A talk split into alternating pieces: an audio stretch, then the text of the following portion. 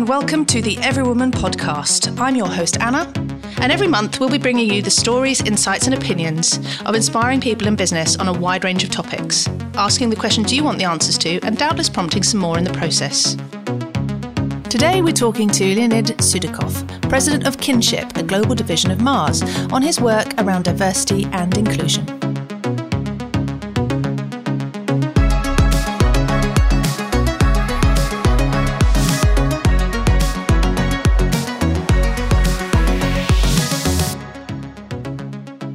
Welcome to the studio, Leonid. Happy to be here. Let's talk about kinship. President of Kinship. it's a very, very big title. Give me a little bit of uh, information because this is a this is a new venture for you. So, Absolutely. talk to me about it. Um, so, not many people know it, but Mars is the global leader in all things pet care, and the industry that we're trying to transform is the pet care industry. And uh, for us, Kinship is uh, absolutely the new the new venture that we are trying to build that's open to the people on the outside. And Mars is a global leader in this industry, is trying to engage with startup founders, with people of, with great ideas through a variety of tools that we have to really build a very, very different type of business. And that's why we find the name Kinship so appropriate. I, I read somewhere that Kinship was launched as as a coalition that was built on difference, and obviously this is something very close to your heart. You're a, a diversity champion. Tell me a little bit about why that became such a driving force. Part of it is my personal story. So, you know, I'm Russian. I've been living around the world. Uh, I've lived in China, in Europe, in the US. And for me, um, you know, hearing different voices and being able to adapt to the different cultures and bring the different cultures in is very, very important. And my leadership journey, that has been something very important to me and in in a business sense, we find this uh, you know in today's world something that we should bring at the heart of the company as well. And so there's big business sense for us in this, uh, not just something that's very personal to me. Um, in our world, by integrating uh, the, different points of views, the different business models, the different ways of building uh, business forward, we believe that can, we can really create a source of competitive advantage that you don't have otherwise. How, how important do you think it is to have this multitude of voices for things like innovation and to actually drive businesses forward? Yes, I, I think we're really at the um, at the time where the paradigm of what success looks like in business is changing. Mm. So this idea of having one single point of view and and almost controlling the future of your of your vertical, of your industry, of your category is long gone. You have to be able to accommodate a very different set of uh, visions for the future and be able to create uh, this multi- multiple realities that reflect what the consumers are looking for. And and I really fundamentally believe that the solution uh, for the future is not this monopoly of a single business model, a single a single view of the world, but uh, truly a diversity um, that, that i think is fundamental for the world itself, not just for not just for the businesses. Is it about finding solutions then, rather than sort of crushing your opposition. It's it's about a, a much more global identity, really. Absolutely, I've uh, spent twenty years of my of my career in marketing, and and a lot of um, you know, what we've been seeing in the last couple of years is really refocusing from big stories, big productions, big big offers into really finding individual solutions for people needs and once you go to that level of engagement with the people you're trying to serve you fast understand that you need to represent the diversity of your customers. And so that means, you know, finding a diversity of solutions that can best serve them. And a diversity of people to provide them. It's, it's, it is that opening out, isn't it? From, uh, you know, like you say, you, have got your a massive client base with many different needs. You only get those needs met from many different voices, don't you? Absolutely. You're absolutely right. And we, in in our in our category, we serve uh, you know 400 million cats and dogs around the world, 40 percent of the uh, of the global pet population, as many and more pet owners, and they're very very different, and their needs are very different, and um, the way that this category will develop will be in the multitude of uh, different directions that we are incredibly excited about. But that required for us to approach the future of this category in a very different way. Mm. So versus you know, in the past, where in a lot of manufacturing companies, people thought that they, they would create some IP and then they're able to protect it for decades to come, you know, create walls around there. um, uh, their sec- their trade secrets, and then um, through that really secure their leadership. Today, uh, the future we believe is uh, believe in is really in opening yourself to the outside, engaging with as many people and partnering with them, mm. and finding solutions that are really mutual, allowing the what we call the creative rainbow of solutions to really uh, come alive. I wish you'd have a solution for my cat. She doesn't eat anything. well, cats but, are finicky. Oh you know. my God. We'll talk about that after the podcast. Um, you said that you've been in leadership teams which were diverse and less diverse, and, and you could feel the difference. You could see the impact on the results. What sort of impact do you see for both of those?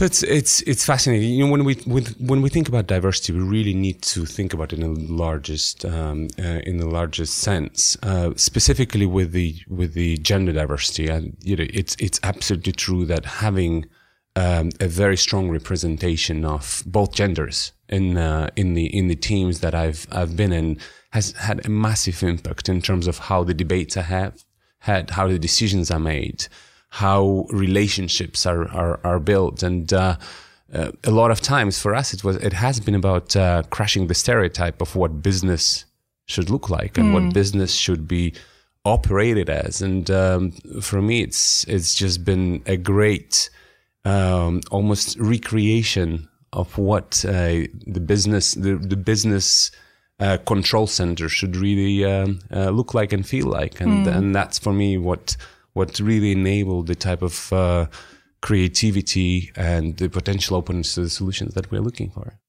Tell me about your your personal journey. I mean, why are you so passionate personally about diversity, and, and how has it impacted in your career? Um, so for me, it's it's part of it, as I said, is you know steeped in the background of having grown up in Soviet Russia and and and having been traveling traveling the world and and having had the uh, wrong accent at times and not really finding the right words as I was as I was starting to speak in the business context and and know, trying to find my place in different cultures. And uh, um, something that I felt uh, personally um, uh, being uh, you know different in in in various different contexts. And so that was that has been a very uh, a very important part of what created uh, my view of the things. Uh, the second part is, you know, being gay and uh, being a very senior uh, uh, leader uh, in the, organi- in the in the various organizations and trying to help others feel as open about being different mm. in in this context has been a big part of kind of what drove me passionately into this into this area. Do you think it's very important for people to be visible in their difference then? I mean, for example, as a gay man, was it important for you to say, I am gay? I mean, for that to be something that people knew? I always think about diversity um, as something we should think about broadly, but we should act in a very specific way. And in that sense, whether it is about um, uh, diversity in the gender sense or in the um, uh, sexual orientation, uh, I find that it's very important for us um, to see role models. Mm. And you know, it's it's good for us to talk about uh, how can we help women, um, uh, you know, close the pay gap, uh, be more successful in organizations. Unless there are women that we bring in, nothing will change. And in a similar way, unless we have real role models that people can see and we we promote diversity actively uh, you know, I believe it will not really change the status quo. Mm, and so mm. for me, the role of seeing uh, different people succeed, be visible in organizations, be clearly embracing what they are and who they are is incredibly important. Let's return just to the gender balance because you make an excellent point. Diversity is about all, isn't it? It's an inclusion. But I wanted to just talk to you about um, back, going back to your your roots in Soviet Russia because. One of the really interesting things I read was that uh, the share of women working in science here is about 29%, but in Russia it's like 41%, which is quite a significant difference. Why is this? I mean, culturally, what is the difference there? Is it expectations? I know your your mum and I think your aunt worked in science as well, yeah. so you have this background. What Absolutely. And again, a lot of it is very personal because the way uh, I grew up in one of the most industrial towns in uh, in the center of Russia, and I was surrounded. I was growing up with a lot of very very successful women in science, and as I as I started reflecting on it, I, I actually did some reading, and it's it's pretty amazing because Russia has Soviet Russia has gone through a couple of periods, uh, really driving. Uh, um, equality in in a, in a very very um, specific way in science. And right after the 1917 revolution, Lenin uh, talked about unchaining women uh, from uh, the kitchen sink mm. and from the nursery. And that in the 1920s created uh, an environment where women came in in, you know, in millions into the workforce. Uh, in Russia, and, and Russia has been ahead of uh, um, uh, many of the European countries on that. And the same history repeated itself during the Second World War because you know millions and millions of men mm. died, and uh, you know the Soviets needed more women in the uh, um, in the workforce. And so the the interesting data point is in the 1960s um, in uh, in the Soviet Union, 40 percent of the PhD in chemistry were awarded to women. Wow! In the United States at the time, it was five. My goodness! So just just yeah. to think of the difference, and again, it was not all rosy women were, were not able to scale um, uh, the car- their careers the same way as uh, as men were. Um, at the same time, it was driven obviously by the by the necessity of the of the Soviet system, uh, but the result was there, mm. and the, the women were educated um, in in a way, you know much ahead of the of the developed uh, of the of the developed economies of the of the West. And you know, if, if you then transplant it in today's uh, uh, in today's world, um, Microsoft did a big study on on why we don't get enough. Uh, women in, in the developed countries in the STEM careers. Mm. And what happens is, is, is that there is a real break at around the age 15 where girls stop being interested in science because the social media kicks in, uh, all the influencers are telling them things that are potentially different and more mm. compelling. And and um, uh, at the end, there's a break at the level of education, uh, and we don't get enough flow of women into science and technology. They're not educated in this in, in this uh, spheres, and as a result, we don't have enough women doing these careers.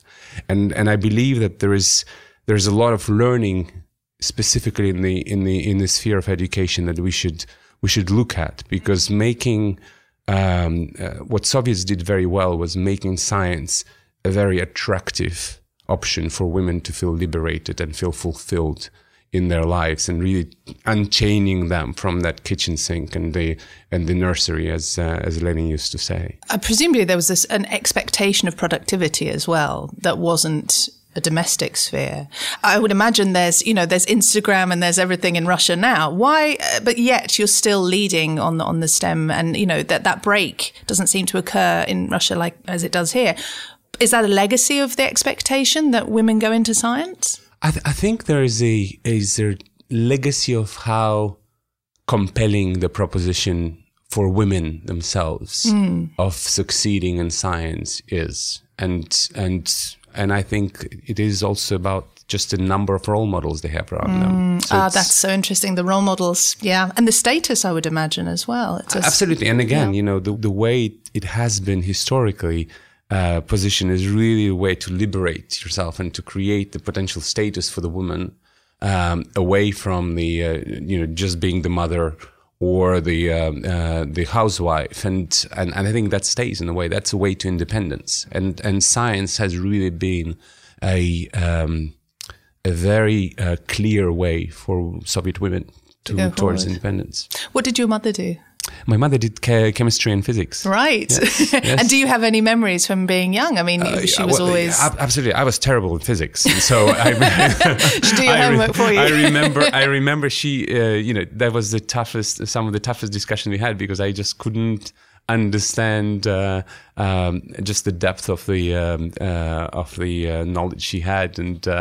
Um, at the same time, I was incredibly admiring uh, of her work and uh, her commitment. She's uh, um, 70 now and she's still teaching. Wow, amazing. Yes. Let's let's return to the sort of British uh, market, and actually, no, sorry, even the global market. STEM is, is a vital part of uh, increasing diversity in tech, which obviously is in your sphere. What else do you think we need to encourage women to go into the digital sphere and to sort of even out the balance? Because it is a very male heavy uh, sector, isn't it? The tech industry. Uh, absolutely. Um, I believe we need to, as, as I said, we need to be very specific about the actions we take. So it's not just about trying to show women mm. how to best juggle all the potential potential conflicts they have to live through. It is about hiring more women. Mm. It is about you know putting more women through school. Um, in in our case, uh, we've hired two CEOs uh, for the two businesses, two of the businesses that we run. One is a genetic diagnostic startup. Another one is a connected technology startup. Um, and we hired both female CEOs because we because they were the best. Yeah. But also because we believe it's important to continue to to invest in mm. diversity and invest in that visible uh, visible leadership. Uh, just this week, we announced a partnership with uh, RG Ventures to launch um, a program in uh, at the Cannes Festival of Creativity this summer, where we dedicate a week long startup program to female founders because we want to invest in in um, uh, the part of the venture industry that has been amazingly under underinvested in. You know, less than twelve percent of all venture funding goes to the female founded startups. And this is just, um, uh, again, the numbers just speak for it's themselves. It, it, doesn't correspond to anything, anything in reality in the, in the, in, in the way that creativity of thought is created. Why, why do you think that that fund allocation is so? Well, I think it's part of it is structural mm. because if you think about um, um, um, the industry itself, tech industry is incredibly male dominated, and mm. so it's because of the network element of the industry. There's real structural barriers for for the women to women to break through. The other part, I think, is um, just how much more difficult it is for for um, um, uh, you know a woman trying to imagine herself going and starting it uh, to find the role models again uh, that she can uh, she can uh, bring in to help her take the first leap and one of the things that we're trying to work uh, work on is really helping those who are nearing the point of taking the leap and giving them the confidence and the support needed to go in after the dream they have. Because uh, the tech industry, a lot of people think of it as just the Silicon Valley male cohort. I mean, it, but of course, there are amazing women in tech. I mean, is there anyone that you particularly admire in, in tech? Well, as I said again, you know, I work with some of the amazing women in, in, in our organization. Uh, Colette Bunton, who is our CEO of Whistle, uh, the startup uh, that works on connected technology, is just one of the one of the people that I admire enormously. She brings a, a great amount of experience, and I think the other thing, uh, talking about diversity in the broader sense, uh, somebody who has had an, a, a, great career and who is um, joining a startup much later in the working life mm. is providing another element of diversity for us because it is not all about millennials, the young people, uh, yeah. the young people, and the other big part of true. diversity yeah. is that you can be um, a, a very, very successful startup CEO at 55. And that for me is, is, is incredibly admirable. But you've got to have your mind open to that possibility. You're right. I mean, as a space, the tech space is, it's so ripe for diversity, and yet it, it's still suffering a little bit from from a very narrow perspective, isn't yes, it? The sort yes, of white yes. young male perspective. Blonde uh, Silicon Valley boys yeah. in the garage. yeah, yeah, with beanbags. Yeah, exactly. Get rid of the beanbags, I say. it's going to be so interesting to see what happens as the diversity inclusion uh, space opens up more and more in tech. I think, especially with the advent of AI and and all the you know the the stuff that is literally on the vanguard of. Let's just spin it round a bit. I mean, what can large businesses learn about diversity from startups and entrepreneurs? Well, uh, it, it's a it's a great question. What what I believe is that um, one of the biggest um, discoveries we've had is just how much we can do to help. Large businesses sit on enormous amount of resources. They a lot of times don't see themselves when you work with startups in a, in a very scrappy way, you you realize just how much is left on the on the uh, on the sides of the road by the big businesses, and mm. I think realizing that power and realizing just how much they can do with how little um, is is has been my personal discovery over the last few years, and so I think really, and in our case, the, the idea of this coalition um, uh, of you know our very very large business, but trying to partner with the businesses and individuals that in, in a very different that exist on very different scales mm. is built on the same idea, so that we can bring the expertise, the encouragement, uh, um, the access to uh, talent networks. Uh, that are global, mm. that are very well educated, that are very well intentioned, and at the same time, we can um, uh, this borrow this big dreams and and and bring in this um, uh, real belief in something very different that the startups are built on and mm. and I think that that kind of partnership is what uh, for us has been a massive um, unlock for the type of coalition we try to build. Is the big the big dream the common language between the big business and the startup then? Because obviously you're coming from different angles. Is that the hinge? Uh, absolutely. And um, there's there's a big belief on my behalf that you have to have the same obsession about uh, about your customer and the same obsession about how you run your business as any startup has to survive in the future. I, I think the uh, one of the big learnings of the last decade has been that if you if you serve million customers today, it doesn't guarantee that you will be serving a thousand tomorrow, and so you have to build in that um, uh, customer obsession and proximity and that understanding uh, that your model might might need to change very very dramatically as your customer base is changing and as the context in which you operate is uh, is is dramatically changing, and so that agility of thought and and the change uh, in the way that you think about the, your business is very very important. And agility is obviously something that startups have inbuilt, don't they? Because they have to. And, and it comes with survive. exactly, and it comes with the messiness of uh, having to operate in, with a very, very different points of view. Sometimes people think about diversity as something sweet and uh, you know rainbow like and neat.